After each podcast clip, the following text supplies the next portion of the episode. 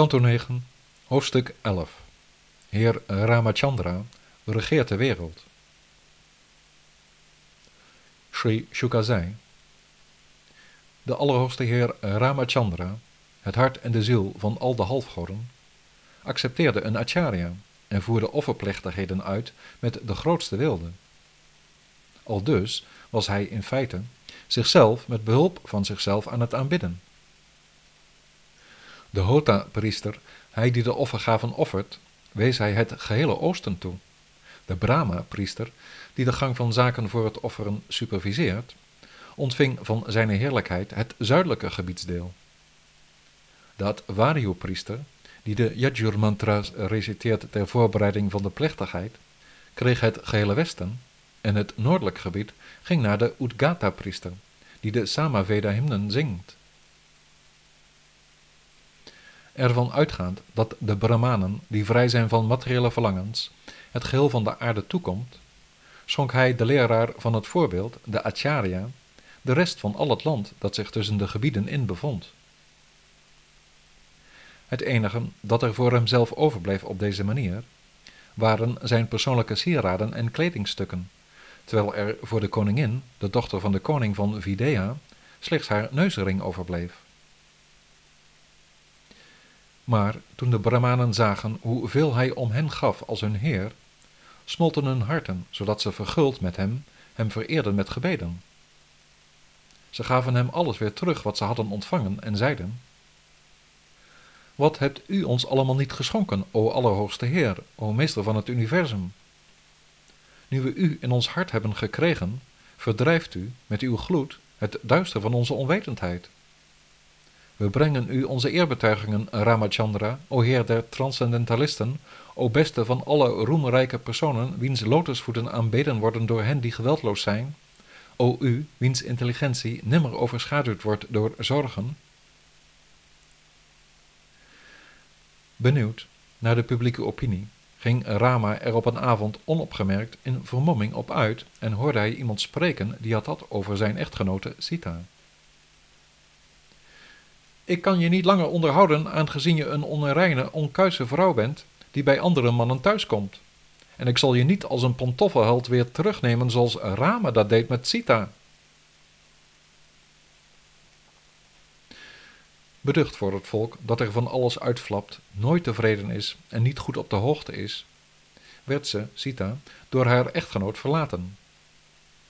Daarop ging ze naar de hermitage van Prachitasa, Valmiki Muni omdat ze zwanger was toen ze Rama verliet, bracht ze daar na de nodige tijd een tweeling ter wereld. Twee jongetjes, die van de wijze die de geboorteplechtigheden voltrok, de namen Kusha en Lava kregen. Ook Lakshmana had twee zoons, Angada en Chitraketu. Bharata, o grote heerser, had er twee die Taksha en Pushkala werden genoemd. Subahu en Shrutasena kwamen door Shatrughna ter wereld. Heer Bharata, die al de windstreken onderworp aan zijn gezag, moest in zijn veroveringstocht miljoenen Gandharva's, opstandige rebellen, doden en droeg al hun rijkdommen over aan de koning Rama. De Rakshasa, luisterend naar de naam Lavana, een zoon van Madhu, werd gedood door Shatrughna in het grote woud Madhuvana alwaar hij de grootste stad, genaamd Mathura, grondvestte. Sita, die weggestuurd door haar echtgenoot bleef mediteren op Rama's voeten, vertrouwde de wijze haar zoons toe en verdween onder de grond. Toen Rama, de Allerhoogste Heer, hierover vernam, kon hij, zich haar kwaliteiten herinnerend in de verschillende omstandigheden, zijn verdriet niet beteugelen, hoezeer hij ook trachtte het in meditatie uit te bannen. Een dergelijke aantrekking tussen man en vrouw vormt over het algemeen een bron van zorgen. Als dat zelfs geldt voor de grote meesters, wat zou dat dan niet betekenen voor de gewone man die gefixeerd is op een huishoudelijk bestaan? Nadat ze naar de hemel was gegaan, nam de Heer strikt het celibaat in acht en voerde hij een plechtigheid op, een Agnihotra vuuroffer, dat 13.000 jaar lang zonder onderbreking werd voortgezet. Rama plaatste, toen hij deze aarde verliet, zijn lotusvoeten die geschramd waren door de doornen van het Dandakaranya-woud, waar hij tijdens zijn verbanning verbleef, in de harten van hen die hem in gedachten hielden, en ging toen, via het licht van de ziel, Atma Jyoti, zijn hemelverblijf Vaikuntha binnen. De heer van de Raghu-dynastie, Rama, die een spiritueel lichaam aannam ter wille van zijn spel en vermaak, had met niemand aanwezig die groter of gelijk aan hem was, persoonlijk geen behoefte aan al die eer van de gebeden van de godsbewusten, het doden van de Rakshasa's, een brug bouwen over de oceaan en zijn boog en pijlen. Nog had hij de apen nodig om hem bij te staan in het verslaan van de vijand. Laat ik me aan hem overgeven, die meester van de Raghu-dynastie, wiens onbezoedelde faam vandaag de dag nog wordt gevierd in koninklijke gezelschappen en door wijzen in alle windrichtingen, zo goed als het kleed dat de olifant der Victorie bedekt. Aan hem wiens lotusvoeten, die een einde maken aan alle zonden, worden aanbeden door de helmen van de aardse koningen en de goden van de hemel. Hij, naar wie de mensen van Kosala opzagen en die ze wilden aanraken, werd door hen allen, of ze nu met hem aten en sliepen, dan wel hem respecteerden als een dienaar, gevolgd naar de plaats waarheen hij vertrokken was en waar alle bhakti-yoga-beoefenaren naartoe gaan.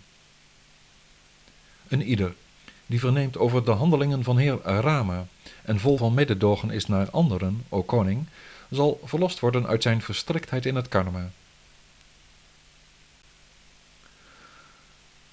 De koning vroeg, hoe verhield hij, de Allerhoogste Heer Rama, zich tot zijn broeders, die zijn persoonlijke expansies waren?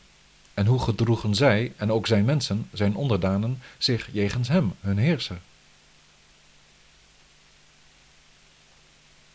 De zoon van Vyasadeva zei, Na de troon te hebben bestegen, droeg hij, de heer van het universum, zijn jongere broers op de wereld te veroveren, terwijl hij zelf zijn volk audiëntie verleende, zorgdragend voor de hoofdstad samen met andere medewerkers. De straten waren besprenkeld met geparfumeerd water en het must van de olifanten. Het was de grootste en hoogste verrukking om hem, hun heer en meester, aanwezig te zien in eigen persoon. De paleizen, de paleispoorten, de ontmoetingsplaatsen, de podia en de tempels en zo meer waren opgesierd met gouden waterpotten en vlaggen. Men maakte er met welkomstpoorten, draperieën, bloemenslingers, betelnoot, snijbloemen en vruchten, bananenbomen, kleurige vlaggen en spiegels een feest van als hij verscheen.